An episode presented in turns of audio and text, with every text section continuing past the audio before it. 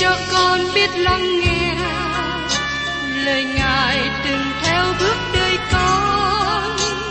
Xin cho con biết sẵn sàng chờ đợi và vẫn nghe theo chúa. Xin cho con biết sẵn sàng thực hành lời chúa đã truyền ban Hân hoan chào mừng quý vị đến nghe chương trình Tìm hiểu Thánh Kinh. Đây là một chương trình học kinh thánh liên tục và hệ thống trong thời gian 5 năm. Chúng ta sẽ lần lượt khảo sát từ sáng thế ký cho đến khải huyền. Mục sư tiến sĩ McGee là người được Chúa dùng để sáng lập và thực hiện chương trình này. Ông tin rằng lời của Đức Chúa Trời có khả năng đáp ứng mọi nhu cầu cho tất cả mọi người trên thế giới, không phân biệt chủng tộc, văn hóa, trình độ tuổi tác hay phái tính. Ước mong quý vị theo dõi liên tục và giới thiệu cho thân nhân bạn hữu cùng đón nghe. Quý vị và các bạn thân mến, trong chương trình tìm hiểu Thánh Kinh vừa qua, tôi đã cùng với quý vị tìm hiểu ở trong phần đầu của thời gian thứ nhất đoạn 5, nói đến việc chiến thắng thế gian. Làm cách nào mà một cơ đốc nhân có thể chiến thắng được thế gian? Tôi xin mời quý vị cùng xem trở lại ở trong thời gian thứ nhất, đoạn 5 câu 4. Vì hễ sự gì sanh bởi Đức Chúa Trời thì thắng hơn thế gian, và sự gì thắng hơn thế gian ấy là đức tin của chúng ta. Ngày nay, chúng ta nghe rất nhiều về sự chiến thắng trong đời sống của cơ đốc nhân. Nó có thể hình như hơi xa lạ cho các bạn, bởi vì nó ít xảy ra trong tân ước. Điều gì thắng được thế gian? Nó nhờ đức tin của chúng ta. Nhờ đức tin đã cứu rỗi chúng ta, và đức tin gìn giữ chúng ta. Chúng ta được cứu rỗi bởi đức tin, và chúng ta bước đi bởi đức tin. Chúng ta là con cái được sanh lại của Đức Chúa Trời, bởi đức tin trong Chúa Giêsu Christ và chỉ nhờ đức tin mà các bạn và tôi có thể thắng thế gian xung quanh chúng ta. Giờ đây, chúng ta là con cái của Đức Chúa Trời và có rất nhiều kẻ thù nghịch. Trước đây, Giăng đã nói đến những kẻ thù này. Ở trong thư văn thứ nhất đoạn 2 câu 15. Chớ yêu thế gian, cũng đừng yêu các việc ở thế gian nữa. Nếu ai yêu thế gian thì sự kính mến Đức Chúa Cha chẳng ở trong người ấy. Thế gian mà chúng ta đang sống ở trong là thế gian của xác thịt và của ma quỷ. Là cơ đốc nhân, chúng ta đang ở trong thế gian, nhưng chúng ta không thuộc về thế gian. Thế gian mà các bạn và tôi đang sống rất là tồi tệ. Chúng ta có thể bị lôi cuốn vào dễ dàng, và chúng ta có thể sập vào đó. Có một thí dụ giải bài về điều này trong cửa ước mà tôi nghĩ nó rất hữu ích cho chúng ta ở điểm này. Đó là câu chuyện của Jose và dân chúng Israel vào đất hứa. Trước nhất, tôi cần nói rằng đất hứa không phải là hình ảnh biểu tượng của thiên đàng. Có một bài hát nói về đất Canaan là thiên đàng, là chỗ ở của những người tin nhận Chúa sẽ đến. Thú thật với các bạn, bài hát đó không hợp với lời của Đức Chúa Trời dạy chúng ta. Thật ra, xứ Canaan biểu tượng cho tình trạng của con cái của Đức Chúa Trời đang sống ở trong thế gian này. Chúng ta có thể sống trong đồng vắng, và có nhiều cơ đốc nhân ở trong đồng vắng hiện nay. Họ không có sự vui vẻ, dầu rằng họ nghĩ là họ có. Không có sự vui vẻ ở trong đồng vắng. Hành trình trong đồng vắng không có dễ chịu. Nhưng đất Canaan là nơi chúng ta được ban cho tất cả những phước hạnh thuộc linh. Khi jose vào đất hứa, không có ai trao cho ông một dĩa bằng bạc. Nếu các bạn và tôi vui hưởng phước hạnh thiên liêng thuộc về chúng ta, chúng ta cần nhận biết rằng chúng ta có một chiến trận để chiến đấu. Kẻ thù của chúng ta đang nắm giữ lãnh thổ của nó, và hắn không để chúng ta được sự giải cứu nào, hay có sự chiến thắng mà không chiến đấu. Khi Giô-xê vào trong đất hứa, có ba kẻ thù đứng trước mặt ông. Nếu không thắng được ba kẻ thù này, Giô-xê không thể nào chiếm được đất hứa. Kẻ thù thứ nhất là Jericho. Thành phố Jericho biểu tượng cho thế gian. Đó là nơi đầu tiên mà Giô-xê phải đánh. Thật sự, đó là những gì mà Giô-xê cố gắng thực hiện để chia dùng đất Canaan này ra làm hai và đánh chiếm lần lượt mỗi lần một phần. Kẻ thù thứ hai là thành nhỏ Ahi mà nó biểu tượng cho xác thịt. Giô-xê cử một toán quân nhỏ đến đó và nghĩ rằng có thể đánh chiếm thành này một cách dễ dàng. Nhưng tại Ahi là nơi bị thất trận, bại trận. Nhiều cơ đốc nhân chiến thắng được thế gian, nhưng họ bị thất trận bởi xác thịt. Nói một cách khác, có nhiều thánh đồ không tham dự vào việc làm của thế gian, nhưng họ đi vào hội thánh và nói xấu lẫn nhau. Họ phạm tội của xác thịt.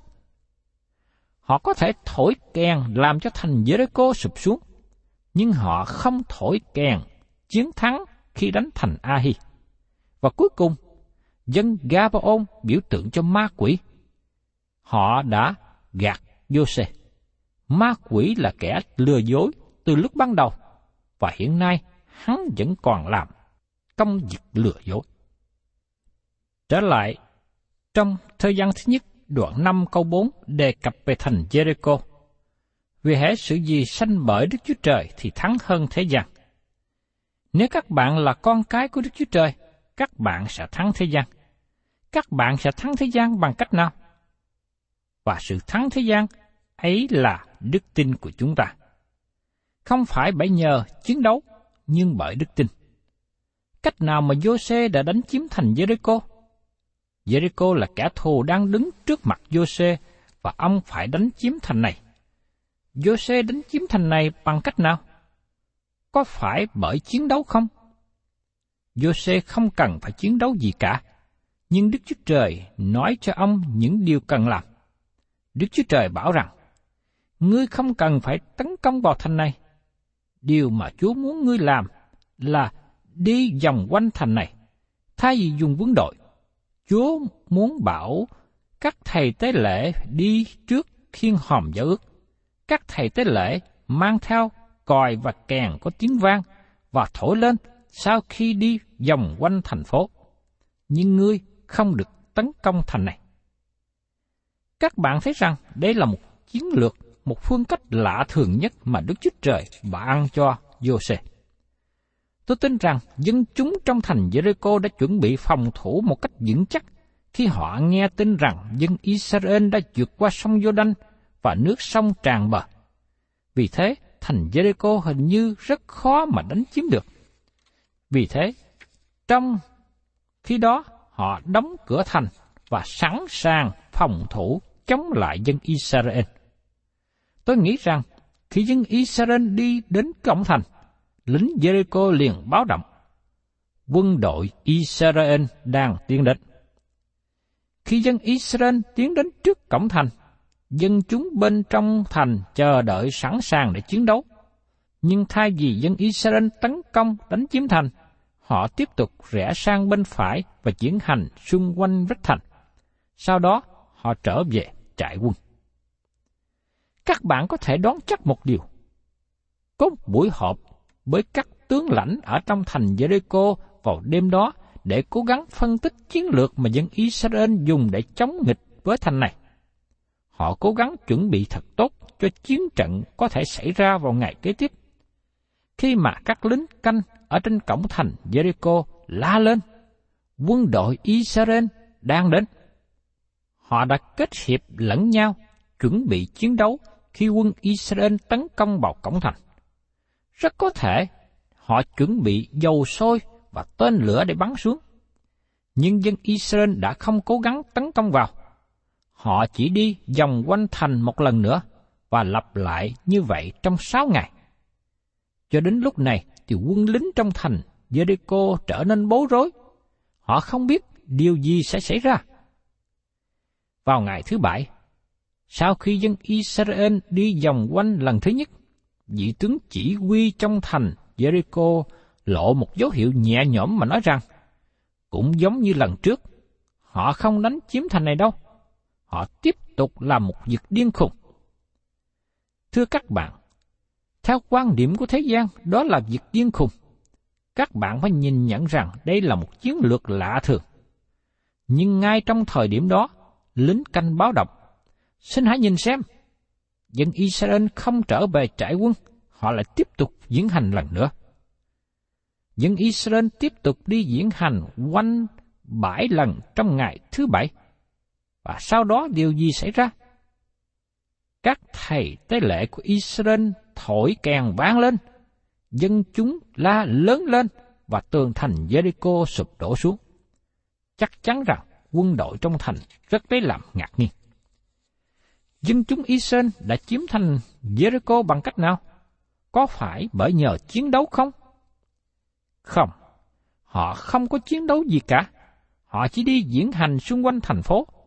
Không phải theo lệnh của Giô-xê, nhưng theo lệnh của tướng các đạo binh của Chúa. Thành thật với các bạn, tôi gặp vấn đề khó khăn về câu chuyện này trong Kinh Thánh. Vấn đề khó khăn của tôi không phải là vấn đề tường thành Jericho bị sụp xuống. Sự thật đã được xác chứng bởi các nhà khảo cổ đào bới lên. Nhưng điều làm cho tôi khó hiểu là tại sao tướng chỉ huy quân đội như Giê-xê dùng chuyến thực như thế. Nhưng thật ra, đây là lệnh truyền của Đức Chúa Trời, và Jericho đã lấy đức tin vâng theo. Chúng ta có thể hiểu được những điều này bởi nhờ những sự việc xảy ra trước đó, kỹ thuật ở trong sách vô xê đoạn 5, câu 13 đến 15.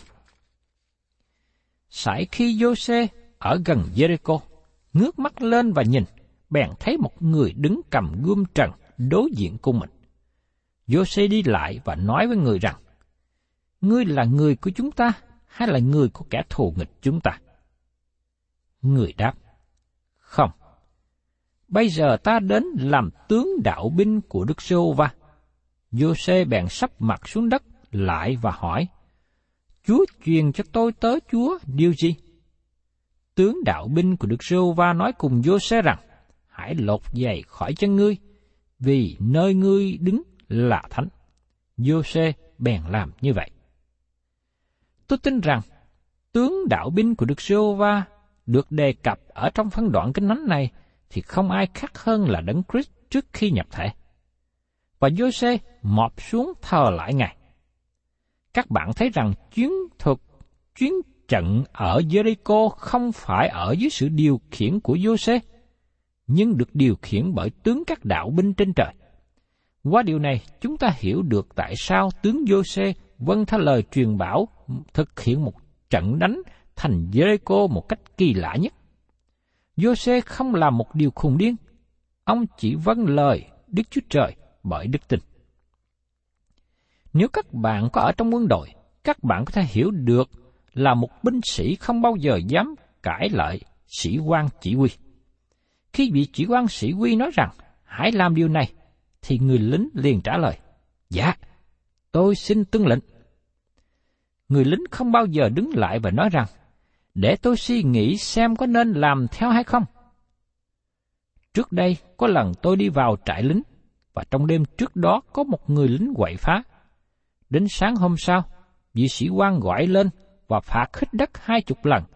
Sau đó bảo người lính này đi đào một cái hố đổ rác sâu hai thước.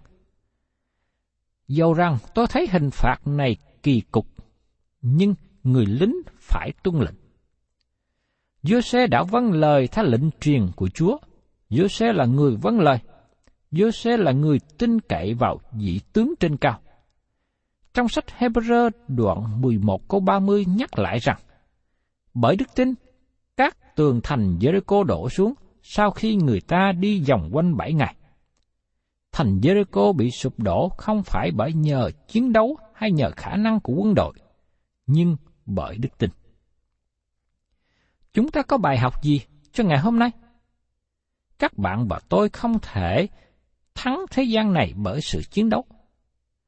Bởi lý do này, với vai trò là mục sư, tôi không tham dự vào một phong trào cải cách nào, dầu rằng nó rộng lớn hay hữu ích đến đâu. Tôi cũng không tham dự vào các ban chấp hành của những phong trào cải cách này nữa. Tôi chỉ chú tâm vào việc giảng ra lời của Đức Chúa Trời. Việc dọn dẹp sạch sẽ thuộc về phần của người khác. Do rằng lúc bấy giờ, tướng Giô-xê có quân đội trong tay, nhưng công việc của Giô-xê không phải là đánh trận. Ông chỉ tin vào lời truyền bảo của Đức Chúa Trời và thành Jericho sụp đổ. Thưa các bạn, ngày nay chúng ta được sự cứu rỗi bởi đức tin và chúng ta sẽ chiến thắng thế gian này bởi đức tin. Đó là phương cách duy nhất mà các bạn và tôi đối diện với thế gian mà chúng ta đang sống. Đây là một sứ điệp rất lớn lao cho chúng ta. Ở trong thời gian thứ nhất đoạn 5, câu 5 nói tiếp. Ai là người thắng hơn thế gian? Há chẳng phải kẻ tin Đức Chúa Giêsu là con Đức Chúa Trời hay sao? Khi các bạn thật sự tin cậy Đấng Christ, nó không phải là vấn đề năng lực riêng của các bạn, nhưng các bạn được gìn giữ bởi quyền năng của Đức Chúa Trời và đức tin. Chúng ta có đức tin trong Đấng Christ để được sự cứu rỗi trong tương lai và đức tin trong Đấng Christ cho sự cứu rỗi ngay trong thế gian hiện nay. Quý vị và các bạn thân mến, trong phần kế tiếp của sách thế gian thứ đoạn năm này, chúng ta sẽ tìm hiểu đến một đề tài nữa, đó là sự bảo đảm về sự cứu rỗi. Mời quý vị cùng xem ở trong thời gian thứ nhất đoạn 5 câu 6. Ấy, chính Đức Chúa Giêsu Christ đã lấy nước và quyết mà đến. Chẳng những lấy nước mà thôi, bèn là lấy quyết và nước. Các bạn sẽ nhớ lại rằng khi Chúa Giêsu bị đóng đinh trên thập tự giá, không một cái xương nào của Ngài bị gãy và ứng nghiệm lời Kinh Thánh đã dự ngôn. Nhằm làm cho người bị sự đóng đinh chết sớm hơn, lính La Mã thỉnh thoảng đánh gãy chân người bị treo trên thập tự giá. Như sứ đồ văn đã nói cho chúng ta trong sách Tin lành răng đoạn 19, câu 33 đến 35. Khi quân lính đến nơi Đức Chúa Giêsu thấy Ngài đã chết rồi, thì không đánh gãy ống chân Ngài. Nhưng có một tên lính lấy giáo đâm ngang sườn Ngài, tức thì máu và nước chảy ra. Kẻ đã thấy Ngài thì làm chứng về sự đó. Lời chứng của Ngài là thật, và người vẫn biết mình nói thật vậy. Hầu cho các ngươi cũng tin. Sứ đồ dân là người đã hiện diện tại nơi Chúa Giêsu bị đóng đinh và ông nhìn thấy được những điều mà những người khác không nhìn thấy. Sứ đồ dân có cơ hội để đến gần thập tự giá hơn những sứ đồ khác. Dân nhìn thấy những người lính dùng gươm đâm vào hông sườn của Chúa Giêsu, có quyết và nước chảy ra. Không phải một thứ, nhưng hai thứ. Tại đây, trong thư tín của dân ông ứng dụng điều này. Ông đã nhấn mạnh trong sách tinh lành. Giờ đây ông trở lại nói thêm một lần nữa. Ấy, chính Đức Chúa Giêsu Christ đã lấy nước và quyết mà đến. Nước ở đây nói về gì? Nó nói về lời của Đức Chúa Trời. Chúa Giêsu đã nói với Nicodem ở trong sách Giăng đoạn 3 câu 5. Quả thật, quả thật ta nói cùng ngươi, nếu một người chẳng nhờ nước và thánh linh mà sanh, thì không được vào nước Đức Chúa Trời. Nước này là nước hằng sống và được ứng dụng bởi Đức Thánh Linh của Đức Chúa Trời. Đức Thánh Linh sử dụng lời của Đức Chúa Trời, còn quyết đề cập về sự chết của Đấng Christ. Mời quý vị cùng xem tiếp ở trong thời gian thứ nhất đoạn 5 câu 7. Ấy là Đức Thánh Linh đã làm chứng, vì Đức Thánh Linh tức là lẽ thật. Xin chúng ta lưu ý, Trong một số bản dịch cũ, sắp đặt câu 7 là một phần của câu 6. Chính Đức Thánh Linh là đấng làm cho lẽ thật này trở nên sống động. Tôi xin nói điều này với các bạn. Chúa Giêsu đã nói với môn đồ của Ngài sau khi Chúa Giêsu chịu chết và sống lại cho đến ngày ngũ tuần. Các môn đồ ở trong thành Jerusalem và không đi làm chi hết. Họ không làm chứng về Chúa Giêsu. Tại sao? Bởi vì họ không có làm chứng một cách hữu hiệu nếu không có Đức Thánh Linh. Vì thế, nếu có bất cứ một người nào được cứu rỗi thì không phải nhờ bởi sự chết của Đấng Christ, nhưng cũng nhờ vào công việc của Đức Thánh Linh của Đức Chúa Trời làm việc trong lòng và trong đời sống của những người tin nhận. Tôi được khích lệ nhiều bởi thư của những thính giả lắng nghe chương trình giảng dạy Kinh Thánh trên radio, bởi vì họ chứng tỏ lời của Đức Chúa Trời được Đức Thánh Linh đem ứng dụng vào trong lòng và trong đời sống của họ. Đấng Christ chịu chết vì tội chúng ta, nhưng Đức Thánh Linh của Đức Chúa Trời làm điều đó trở nên hiện thực trong chúng ta. Chỉ có Đức Thánh Linh của Đức Chúa Trời mới làm cho sự chết của Đấng Christ trở nên hiện thực cho các bạn. Và chỉ có Đức Thánh Linh của Đức Chúa Trời mới làm cho sự sống lại của Đấng Christ trở nên hiện thực cho các bạn. Có một số học giả rất giỏi về tiếng Hy Lạp nói rằng câu bãi này không có trong một số bản viết kinh thánh. Xin chúng ta nhớ rằng các bản kinh thánh đầu tiên được viết tay và câu này được viết bên bia lề. Và nhiều người tin như thế. Cho đến sau này, Kinh Thánh được in lại vào thời của Rustenberg. Nó rất lâu sau thời của dân. Những nhóm viết lại sau này đặt những lời được viết bên bờ lề vào và nghĩ rằng nó được bao gồm trong bản chính của sứ đồ dân. Không có điều gì sai trong câu này, nhưng chúng ta cần nhận biết rằng nó không có trong một số bản kinh thánh viết tay. Nói một cách khác, không có sáu điều làm chứng được trình bày ở đây. Ba điều làm chứng ở trên trời làm cho chúng ta tốt một chút ở thế gian này. Nhưng ba điều làm chứng ở dưới đất làm chúng ta quan tâm và nó liên hệ trực tiếp với chúng ta. Đó là những gì chúng ta cần nhấn mạnh. Mời quý vị cùng xem tiếp ở trong thời gian thứ nhất đoạn 5 câu 8. Có ba làm chứng, Đức Thánh Linh, nước và quyết, ba ấy hiệp một. Sự hiệp một của ba điều làm chứng này là gì? Cả ba chứng này hiệp một trong một mục tiêu. Mục tiêu đó là trình bày Chúa Giêsu Christ là Chúa cứu thế của thế gian, là đấng đổ huyết của Ngài trên đồi Calvary và trả án phạt tội lỗi của Ngài cho chúng ta. Có ba điều làm chứng này hiện nay đang ở dưới đất ngay với chúng ta. Đức Thánh Linh đem lời của Đức Chúa Trời áp dụng trong lòng các bạn. Các bạn đang nghe hay đang học những điều này một thời gian sau khi tôi viết. Tôi tin rằng tại đây Đức Thánh Linh hướng dẫn tôi khi soạn bài này. Và đến sau này, khi các bạn đọc hay các bạn nghe lại lời này, Đức Thánh Linh sẽ đem lời của Ngài ứng dụng vào lòng của các bạn. Lời làm chứng của Đức Thánh Linh là các bạn có thể đến sự hiểu biết về sự cứu rỗi của Chúa Giêsu Christ. Cách nào các bạn đến sự hiểu biết đó? Qua lời của Đức Chúa Trời hay là nhờ lời của Đức Chúa Trời? Các bạn nhận thấy rằng quyết của Chúa Giêsu Christ giải cứu chúng ta khỏi án phạt của tội lỗi lời của Đức Chúa Trời giải cứu chúng ta khỏi sự ô uế của tội lỗi trong thế gian ngày nay. Đây là lý do mà tôi giữ mình đi theo một tâm tư đúng. Tất cả những điều mà tôi muốn nhấn mạnh trong công tác hầu việc Chúa của tôi là lời của Đức Chúa Trời.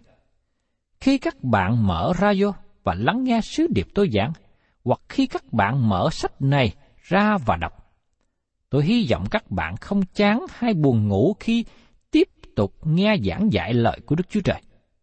Chỉ nhờ lời của Đức Chúa Trời mà các bạn trở nên thanh sạch trong đời sống của cơ đốc nhân. Và đây là phương cách duy nhất giữ các bạn được thanh sạch.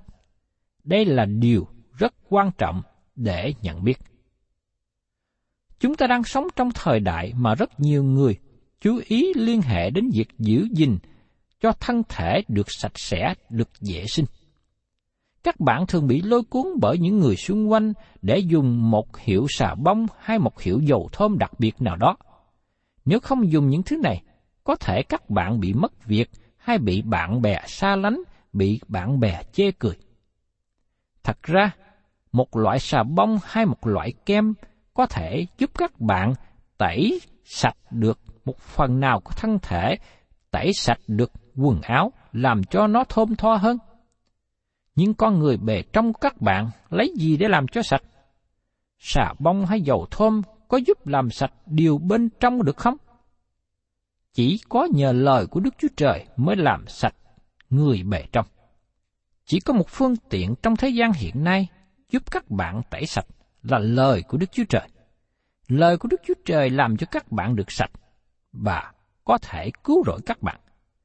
Trong phía rơ thứ nhất đoạn 1 có 23 nói rằng, anh em đã được lại sanh, chẳng phải bởi giống hai hư nát, nhưng bởi giống chẳng hư nát, là bởi lời hằng sống và bền vững của Đức Chúa Trời.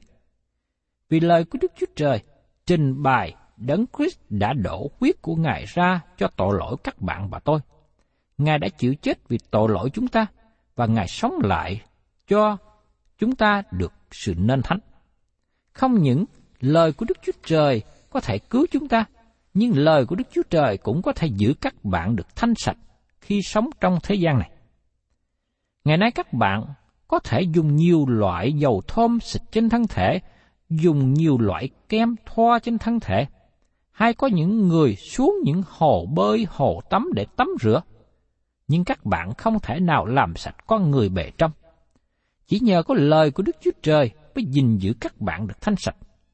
Đó là điều mà sứ đồ văn nhấn mạnh tại đây. Đây là ba điều làm chứng trên đất. Đức Thánh Linh dùng nước của lời Đức Chúa Trời và ứng dụng quyết của sự cứu rỗi chúng ta. Cả ba điều này hiệp nhất là một. Đó là cả ba chứng muốn cho các bạn được cứu rỗi và giữ các bạn được cứu rỗi. Thân chào tạm biệt quý vị và xin hẹn tái ngộ cùng quý vị trong chương trình tìm hiểu Thánh Kinh kỳ sau.